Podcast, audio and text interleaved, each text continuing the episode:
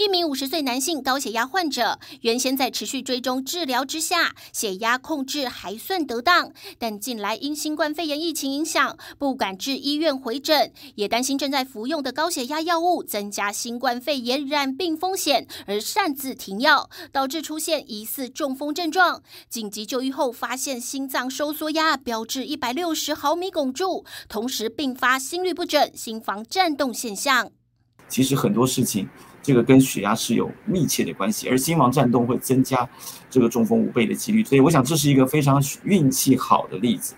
那么就是说，他虽然发生并发症，经过血压控制还能够恢复过来。有些人运气没那么好，他就变得真的中风。其实血压是可以说是相当多疾病，不敢讲万病之源，不过是相当多疾病的一个呃背后的一个主要的一个推手。所以当你将血压控制好，寿命自然会延长。去年研究发现，新冠肺炎病毒是经由人类下呼吸道的血管收缩素转化酶兔作为受体而感染，而 ACE2 作为细胞接收体内激素的媒介，与人体调节血压的机制息息相关。目前高血压处方上广泛使用的两大药物 ACEI 以及 ARB，都是作用在 ACE2，进而达到降血压的疗效。不少民众担心，此两类高血压药物会与新冠肺炎感染。交互影响。呃，我们先讲一件事情，就是高血压药物本身，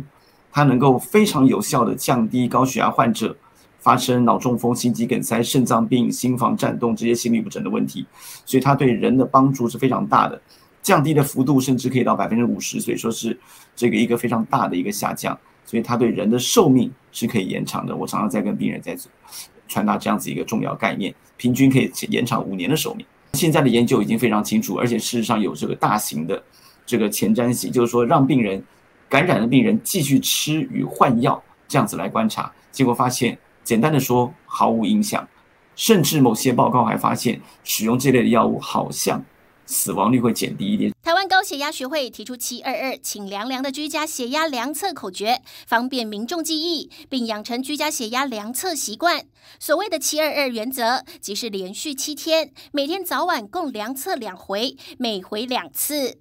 七就是量七天。哎，那你说量七天一个礼拜，好像这个那那是不是每个礼拜都要量？我们强调的是把七天的数字平均起来，这是一个循环。这个数字来作为你有没有高血压或者治疗良好与否的一个参考。最严谨的这个七天呢，是第二到七天才把它平均，因为一大部分的观察都这样，第一天可能太兴奋或什么原因，总是会比较不准确一点。我们现在要求的比较严格一点，希望这个目标至少要在一百四九十以下，不管是早上或晚上。那如果你有一些其他的像糖尿病或已经有了一些心血管疾病或其他的问题，我们甚至建议应该要降到一百三八十以下。王宗道医师呼吁，疫情期间看病最好的防护还是施打疫苗。不管哪一种疫苗，都有相当的保护力。而现在就医的管道更是较以往来的多。民众若实在不方便到医院回诊，也能利用视讯门诊等等资源就诊。领有慢性处方间的患者，也可就近至家里附近的健保药局领药，确保规律服用降血压药物，定时量测血压，